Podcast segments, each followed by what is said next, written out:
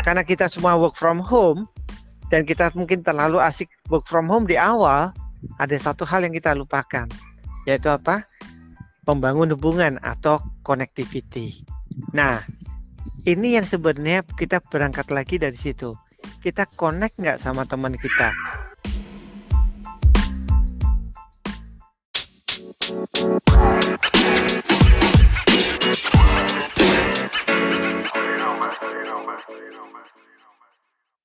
Bismillahirrahmanirrahim. Assalamualaikum warahmatullahi wabarakatuh. Ini adalah episode Radio Resah versi remote. Karena ini pertama kalinya kita bikin uh, podcast Radio Resah setelah terjadinya uh, pandemi corona. Nah, ini adalah ada tamu uh, lama yang balik lagi. Uh, Assalamualaikum Mas Danang, apa kabar? Waalaikumsalam, salam sejahtera, sehat semuanya. Aryo, hmm. sehat juga ya, sekeluarga ya. Yes, saya hmm. ada di B S D, Mas Danang ada di Solo. Yap. Ya, ini sebenarnya kita udah janjian lama banget mau bikin uh, podcast jarak jauh kayak gini nih. Mm-hmm. Sampai sekarang baru kejadian lagi. Terakhir kita waktu bikin podcast yang Mas Danang kita ngomongin soal relationship. Mm-hmm. Yes. Mungkin itu tahun lalu kali ya, Yo ya. Itu zaman udah, sebelum udah. corona, sebelum corona. Sebelum corona, sebelum tahun baru malahan, yeah. seingat saya. Iya yeah. yeah, kan? Oke. Okay. Nah, know. nih setelah corona, kita nggak akan ngomongin coronanya, kita nggak akan ngomongin virusnya, mm-hmm. tapi kita akan ngomongin soal keresahan paling uh, terjadi uh, di uh, corona ini, saat-saat corona ini. Jadi yep. ya, sekarang namanya udah saat-saat corona. mm-hmm. Ya. Nah, nah, sesuai judulnya, kalau yang udah join pasti udah baca. Uh, ini adalah remote bikin repot. Karena Mas Danang kemarin udah share di podcastnya Mas Danang. Oh ya, Mas Danang punya podcast sendiri sekarang. Namanya Cerita yep. Aku di Spotify, bisa langsung ke sana. Itu beliau cerita bagus banget soal tips working from home. Itu thank you, thank sebenarnya you. Itu semua yang kita cari dari working from home. Itu semua dari situ dan gimana caranya buat menjalankan working from home dengan baik dan benar. Hmm. Nah, sekarang ini adalah, itu tadi kan ngomongin soal di rumahnya, Mas. Ini yang yep. adalah keresahan saya soal kerjanya nih, Mas. Oke, okay, kita hmm. di rumah aman damai. Cuman kerjaan hmm. kita tuh apakah itu aman damai, aman damai juga? Karena yang saya jalanin kita udah kurang lebih, ini dibikin tanggal dua puluh April. Kita yep. udah kurang lebih satu bulan di rumah. Yap. Hmm. Satu minggu, dua minggu orang masih menikmati masa-masa honeymoon dari working from home. Ini minggu ketiga yep. ke tempat nih, orang-orang udah mulai frustasi nih, Mas. Yap, nah, yap. Yes, kenapa remote bikin repot? Karena ada, saya ngerasa ini remote yang biasa kita tinggal teriak aja, manggil temen, mm-hmm. bos tinggal uh, main catur, ngurus pasukannya. Ini semuanya mm-hmm. mesti dilakukan lewat digital channel. Mm-hmm. Dan sekarang semuanya koordinasi lewat email atau Zoom. Yap. Tuh, yep. ini, ini Mas Danang gimana nih? Mas Danang kan juga working from home kan? Yes, yes. Memang memang ini menarik sekali nih, Yo. Ini fenomena yang menarik yang terjadi bukan cuma di kita, tapi seluruh dunia. Hmm. ya. Dan memang kita secara fisik, secara manusiawi kita pengennya ketemu secara fisik. Ya kan? Hmm. Karena itu paling gampang. Eh, sini, sini gitu kan. Hmm. Apalagi kalau di kantor, kumpul bareng itu asik banget gitu. Nah, itu membuat karena kita terbiasa dengan cara itu. Nah, hmm. pada waktu kita work from home, repot nggak? Sebenarnya nature-nya hampir sama, cuman beda tempat aja nih. Hmm. Dan kita belum terbiasa. Belum terbiasa apa? Dengan sesuatu yang baru. Nah, sekarang ini kalau saya katakan inilah, this is the new norm. Ini ada normal yang baru. Yang suka nggak suka kita akan hadapi. Repot nggak? Di awalnya, kenapa? Karena kita belum biasa. Jadi itu menurut pendapat saya, Yok. Jadi kenapa kok repot? Karena belum biasa. Saya kasih contoh, mungkin saya sama tim saya. Hampir tiap hari kita kontak baik lewat W A, mau Zoom, mau Google Meet atau apapun itu, kita kita lakukan koordinasi. Bahkan lately saya melakukan sebuah online seminar yang cukup um, mengcover apa seluruh Nusantara, bahkan ada yang overseas juga. Itu menarik sebenarnya. Kenapa? Karena ini adalah pengalaman baru.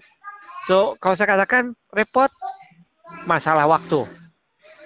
Yang kedua adalah terkait dengan bagaimana kita beradaptasi. Karena memang ini kita mau balik ke ke hari-hari yang lalu bisa nggak? Nggak bisa. Sekarang kita udah masa-masa corona, ya kan? Jadi mungkin kalau kamu sempat kamu dengerin podcast yang ketiga, yuk, namanya Enter the New Country. Oke, okay, itu, itu itu itu itu menurut saya sih ya. ya. Hmm. Tapi nanti saya bisa share deh tips-tipsnya kayak gimana. Hmm. Oke. Okay. Nah, uh, satu yang berubah banyak adalah cara kita komunikasi sebenarnya. Hmm. Tuh. Karena yep. uh, komunikasi itu kan ada ilmunya, Mas. Saya juga yes. dulu dapat dari Mas Danang nih soal three yep. V's, visual, vocal, verb. Mm. Nah, ini berubah banyak banget nih, Mas, di masa-masa corona nih. Yes, biasa yes, kita yes. ada banyak visualnya nih, tiba-tiba berubah mm. jadi benar-benar cuman uh, verb sama vokal mm. yang kadang-kadang nyambung apa enggak. Kalau zoomnya lagi mm-hmm. nyambung nyampe, kalau mm. enggak ya udah. Mm-hmm. Ini pasti cara komunikasi kita juga berubah nih, Mas. Betul, hmm. betul. Hmm. Kalau ini nih ya, ini yang menarik. Sebenarnya uh, sebenarnya hampir sama, cuman bedanya adalah sekarang kita virtual, ya kan? Hmm. Nah, menariknya Zoom ini ataupun ataupun apa misalkan video conference lainnya, itu masih memungkinkan kita untuk melihat lawan bicara kita. Nah, tantangannya ada gini. Karena kita semua work from home dan kita mungkin terlalu asik work from home di awal, ada satu hal yang kita lupakan, yaitu apa? Membangun hubungan atau connectivity. Nah, ini yang sebenarnya kita berangkat lagi dari situ. Kita connect nggak sama teman kita? Udah seminggu nggak ketemu, kadang-kadang mungkin bisa bisa jadi kita mulai rada konser-konser sedikit, ya kan? Nah, kok rasanya kok nggak nyambung? Karena mungkin lagi telepon ada anak di sebelah lagi nangis mungkin, atau mungkin lagi telepon atau lagi Zoom, mungkin di depannya lah ada tukang yang lagi kerja, kita nggak tahu, ya kan? Nah, itu yang seringkali kadang kita yang terjadi, benar nggak? Jadi kita nggak sepenuhnya present gitu. Nah, jadi balik lagi ke connectivity, tapi saya mau sisipin satu tips dulu nih, terutama kalau kita working remote nih, ya, kita perlu tempat. Istilahnya kalau saya meminjam istilah guru saya bilang the total bubble of focus, si Robin Sharma, ya. Mm-hmm. Artinya apa? Kita punya tempat yang mungkin dengan sekeliling kita mungkin tiga meter tiga meter uh, t- dengan radius apa jari-jari ya, jari-jari tiga meter sekeliling kita, itu harus benar-benar membuat kita fokus. Apakah kita di ruangan kita sendiri, kita tutup. We need to have a focus supaya apa? Supaya kita benar-benar fully present. Yang jadi tantangannya seperti yang saya katakan tadi, waktu kita melakukan remote, kita nggak benar-benar present karena ada distraction kiri dan kanan kita. Nah, itu yang buat kita akhirnya nggak connect. Karena kita sendiri nggak sepenuhnya seratus persen dan lawan bicara kita mungkin nggak seratus persen. Karena di rumah, suka nggak suka, kita harus mulai managing ekspektasi daripada keluarga kita. Kadang kan keluarga atau istri kita, misalkan karena kita laki-laki ya, ya, hmm. begitu istri kita ngeliat kita di rumah kan bawaannya, sayang bantuin dong, sayang, gitu kan. Nah, yang kita nggak bisa hindari kadang-kala. Dan itu kan buat kita lagi, lagi tak-tak-tak-tak-tak, ah, ah, putus. Nah, hmm. itu kan membuat kadang-kala, eh sebentar ya, sebentar ya, gitu kan. Nah, itu membuat akhirnya kita jadi disconnect. So, tips saya adalah kita harus lebih, pada waktu kita remote kayak gini, harusnya kita makin lebih sering connect sama peers kita dan anak buah kita. Yang pertama. Yang kedua adalah, yaitu soft skill. Soft skill kita yang harus makin meningkat. Terutama apa? Kemampuan mendengarkan. Kenapa? Tantangannya ada gini. Waktu kita dengerin kayak gini, gitu kan, kadang-kala bandwidth kita di masing-masing tempat berbeda, betul nggak? Benar. Ya kan, ada benar. Yang mungkin langganan sepuluh megabits per second, ada yang tiga puluh megabits per second. Kadang ada delay. Ada ya yang numpang kan? Kuota tetangga gitu, Mas. Nah, apalagi numpang kuota tetangga, apa, wifi tetangga atau wifi di mana gitu kan. Nah, itu kan membuat delay. Nah, sementara kita itu cenderung susah untuk mendengarkan. Hmm. Kita maunya buru-buru. Nah, buru, cepat-cepat, cepat, karena biar cepat selesai, biar bisa megang anak atau biar apa dan segala macam. Nah, ini yang kita kita harus pastikan bahwa kita harus lebih banyak belajar mendengarkan. Kemudian yang kedua ada apa, kemampuan apa untuk paraphrasing. Hmm. Paraphrasing dalam artian kadang-kala setelah saya nyampaikan gini, belum tentu Aryo bisa nangkap semuanya kan? Iya. Saya sebagai bos, atau mungkin saya sebagai tim leader, saya harus bertanya lagi. Yuk, boleh nggak ulangin apa yang kamu apa yang kamu mengerti dari conversation kita? Nah, itu akan membantu untuk memastikan ada istilahnya uh, kejelasan di antara kedua belah pihak. Yang ketiga, tips saya ketiga adalah kita harus lebih banyak belajar bertanya tanpa menginterogasi. Kenapa? Ini ada kemampuan coaching yang harus diasah, terutama sebagai leader. Bahkan sebagai peers juga kita harus bertanya dengan cara pertanyaan-pertanyaan yang menstimulate tanpa menginterrogating atau tanpa intimidating. Karena itu butuh kemampuan yang berbeda. Nah, misalkan gini, ada orang yang cenderung kalau ngomong tuh temponya tinggi terus, pitch-nya tinggi. Orang kalau dengarnya capek, iya orang dengarnya capek kan. Hmm. Nah, kadang-kala kita ngomongnya harus naik turun nih, kayak orang bercerita. Hmm. Orang lebih suka dengerin orang bercerita, benar nggak? Hmm. Ya kan? So, uh, it, itu yang mungkin tiga tips dari saya untuk untuk untuk untuk dari sisi komunikasi. Sama satu lagi yang nggak boleh lupa, karena kita di dunia teknologi, hmm. kita harus mastering mastering the technology. Ada satu fungsi yang saya suka, terutama sekali kalau kita meeting rame-rame ya, yuk ya. Yeah. Saya praktekin, yaitu kalau di Zoom itu ada namanya break up, breakout room. Oh. Okay. Itu salah satu feature yang luar biasa. Hmm. Ya, kalau kita meeting ber, ber sepuluh misalkan, hmm. kita mungkin perlu discussion bertiga-bertiga misalkan. Dan kita bisa bagi dalam breakout room jadi tiga grup, semua masuk ke breakout room, hmm. virtual meeting kayak syndicate room kalau kita ingat dulu kalau di kantor, hmm. ya kan? Masuk masing-masing dan nggak bisa dengerin, yang bisa dengerin cuma host, okay. tapi dengan cara masuk, hmm. ya kan? Nah setelah selesai balik lagi ke main room untuk sharing. Nah ini kan tuh memastikan gimana nih? Nah itu kan seru banget. Hmm. Nah makanya kemampuan memanfaatkan teknologi that's really important hmm. di dalam dunia saat ini. Jadi saya saya bersyukur sih sebenarnya. Saya jadi saksi mata, terutama saya melihat di komunitas saya. Dari orang-orang yang gaptek atau apa, sekarang mereka enjoy. Yeah. Awal-awalnya doang. Mereka, aduh nggak bisa, nggak bisa. Tapi begitu ini mereka sekarang enjoy. Ya aku bisa ngelihat ya ketemu orang di Amerika ya. Ya aku bisa ketemu orangnya di di Surabaya ya. Tanpa harus jalan naik pesawat atau apapun. So that excitement itulah yang perlu kita create. Jadi balik lagi, balik lagi ke basic lagi, connectivity. Kita punya nggak connect, connectivity yang dekat? Hmm. Atau karena kita udah, ah, sudahlah, cukuplah. Nah, itu yang membuat kita lupa.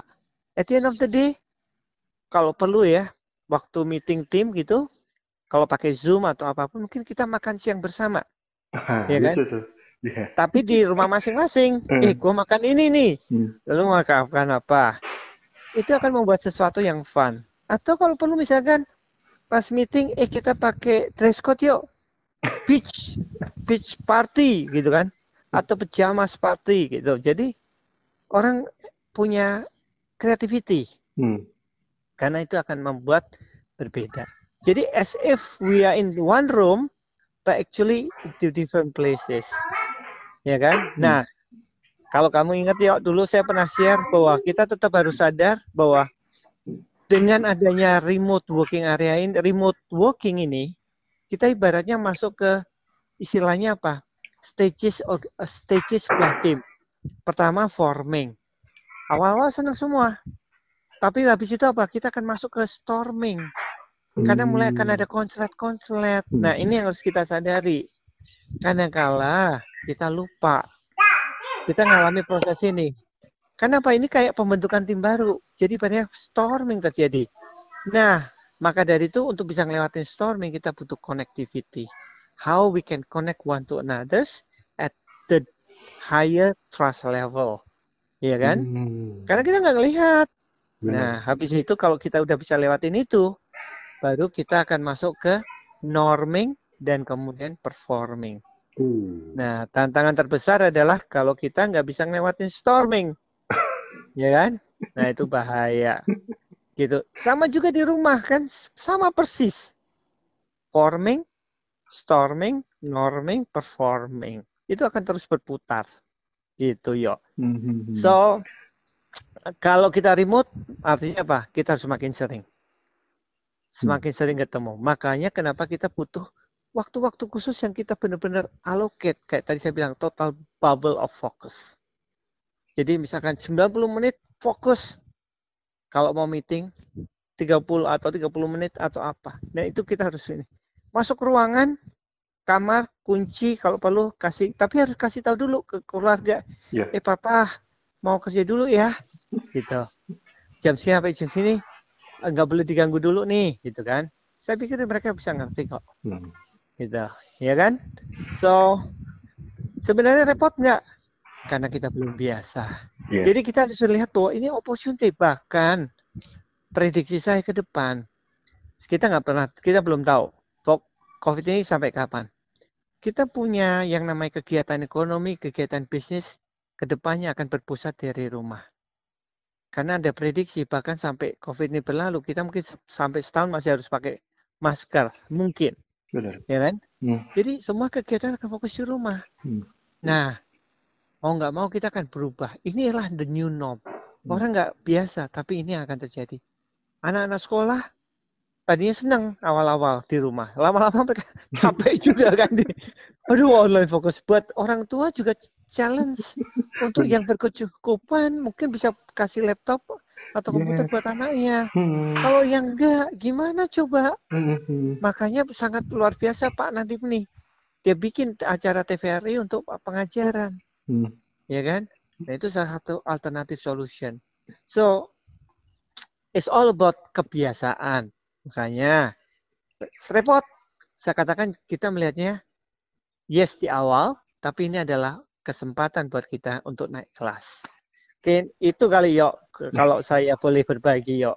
Yes, yes. Nah, ini saya juga, uh, jadi ingat nih dulu kalau uh, kita, sebelum kita ada masa-masa corona ini, itu Mas Danang, saya pernah dapat satu pelajaran training dari Mas, uh, Communication for Manager.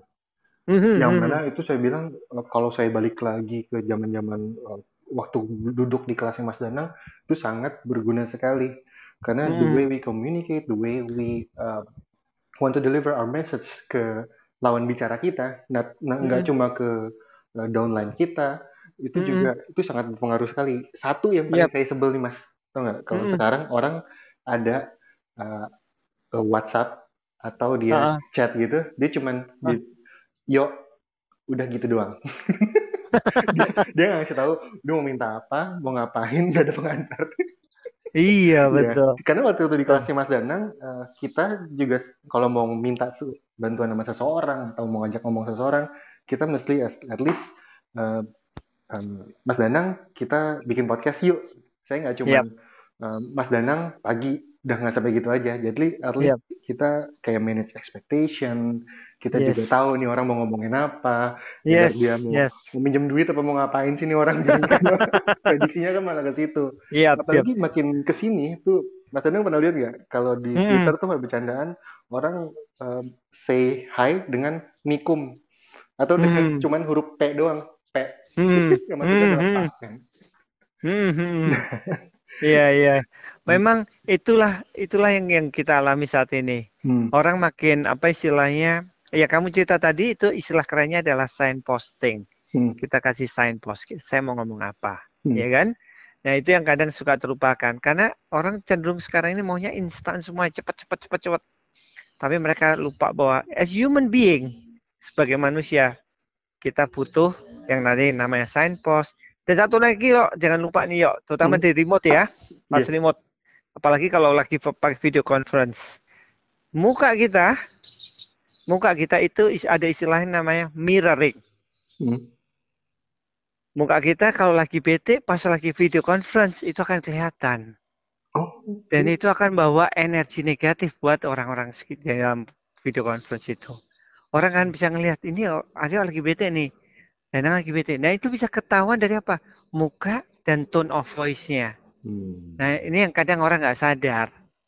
I'm okay, I'm okay. Nah akan lebih bagus mungkin pada waktu tips dari saya sekali lagi sebelum misalkan nih kita janjian jam lima hmm? Zoom misalkan atau video conference. Jangan masuknya pas jam lima.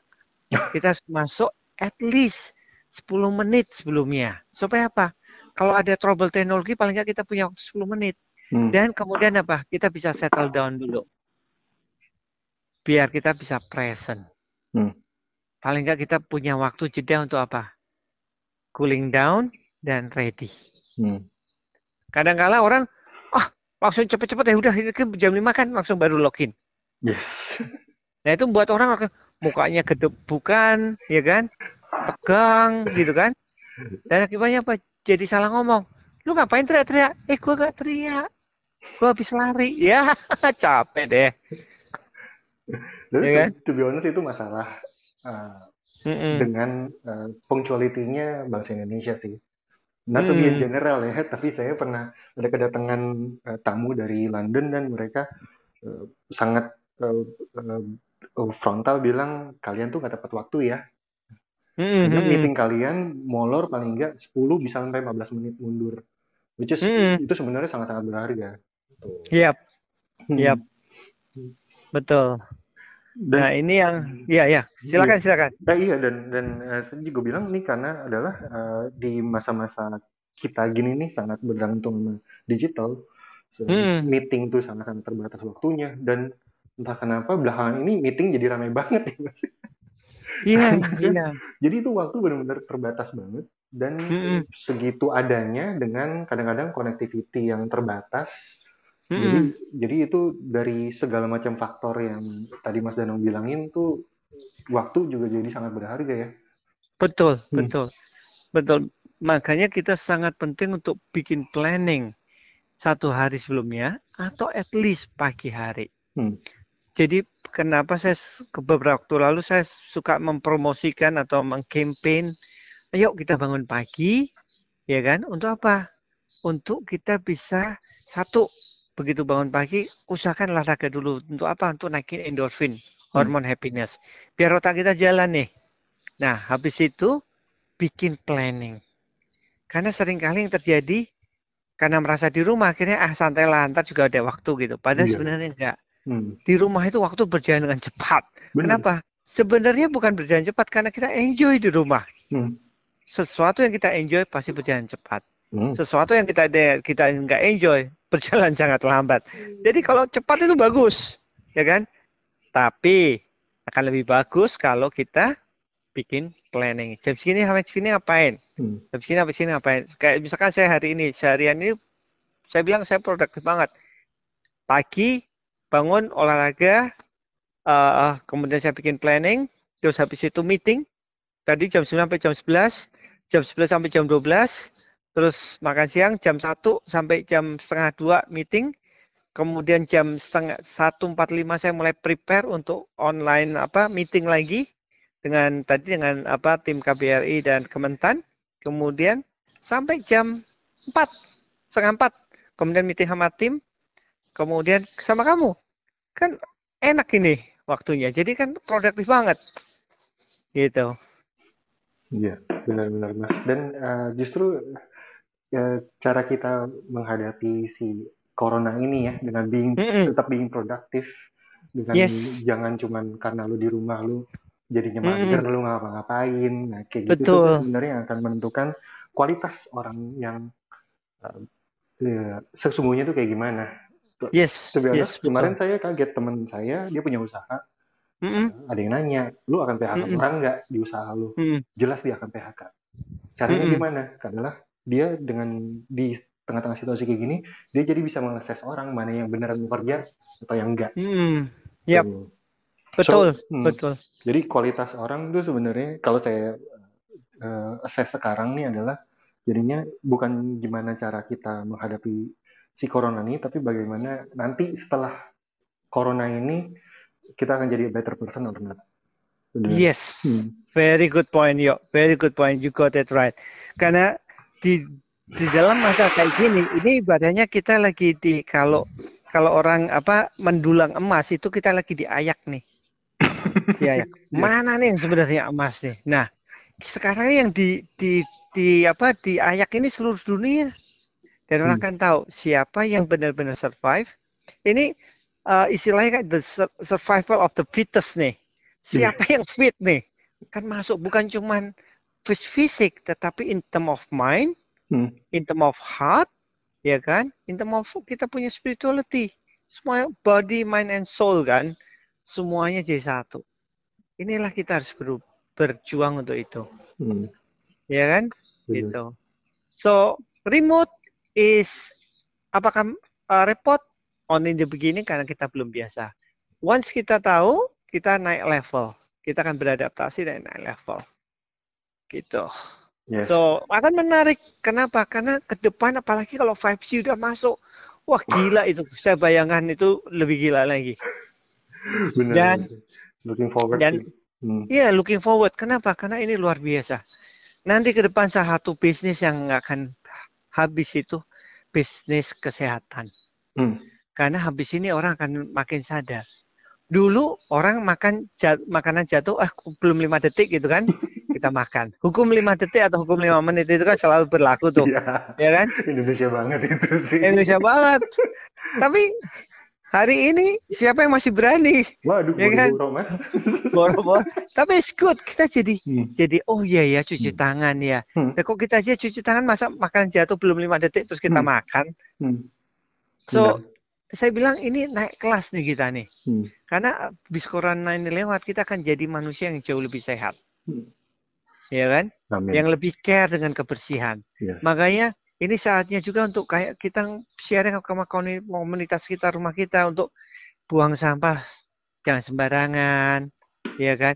Kalau pelihara, uh, apa istilahnya, pelihara, uh, hewan peliharaan hmm. harus dijaga pembuangannya. Ya kan, hmm. apakah itu anjing, kucing, atau apapun lah, burung, itu kan istilahnya kotorannya juga harus dibersihkan, okay. supaya apa? Supaya tetap bersih dan sehat, hmm. ya kan? Dan satu lagi kita juga diajarin nih dari corona ini untuk kita banyak makan sayuran. Wah, uh, banget. Iya kan? Banget. Karena apa? Untuk untuk apa? Untuk kita sehat kan anak-anak sekarang banyak nggak makan sayur, hmm. ya kan? Hmm. Orang tua pun banyak nggak makan sayur, kalau kita mau jujur, ya kan? Gitu, padahal sayur itu membantu untuk ini. Gitu ya. Okay. So let's um. move to the next level. Yes. Karena ini ini ini nggak mundur nih, ini maju. Benar. Ini hmm. maju. Hmm. Gitu. Yes, mari kita repot sekarang untuk menjadi manusia yang lebih baik. Nantinya. Amin. Mantap. Oke, okay, thank you banget Mas Danang. Sehat selalu Mas. Sama-sama. Salam keluarga. Nanti yep. kita ketemu lagi setelah turunnya ini live. Gak yes. sabar mau ketemu Mas Danang lagi. Sip. Thank you juga yo buat kesempatannya untuk sharing. Hmm? Uh, dan thank you juga untuk udah dikasih kesempatan untuk berbagi. Karena itu saya juga belajar banyak. Thank you, thank you. Thank yo, you kita maju bersama. Amin. Ya. Salam buat keluarga juga yo. Ya, yeah, terima kasih. Sampai ketemu okay, lagi. Oke, sampai ketemu. Bye.